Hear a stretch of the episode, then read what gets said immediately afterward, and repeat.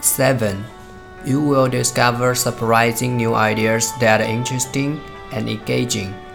多读书，你会发现出自己惊人的、有趣的、很棒的新想法。Reading introduced me to concepts like mindful eating, relaxation exercises, and the importance of loving yourself.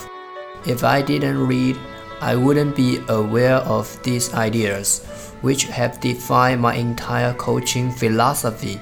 If you don't read, you could be missing out on intriguing ideas that would likewise redefine your personal purpose or business philosophy. 阅读使我们形成这些概念，用心饮食、放松、锻炼和爱自己的重要性。如果我不读书，我甚至不会意识到这些想法。 它重新定义了我的整个人生指导哲学。如果你不读书，你也许不会发觉自己的一些有趣想法，这些想法则能重新定义你的个人目标和职业哲学。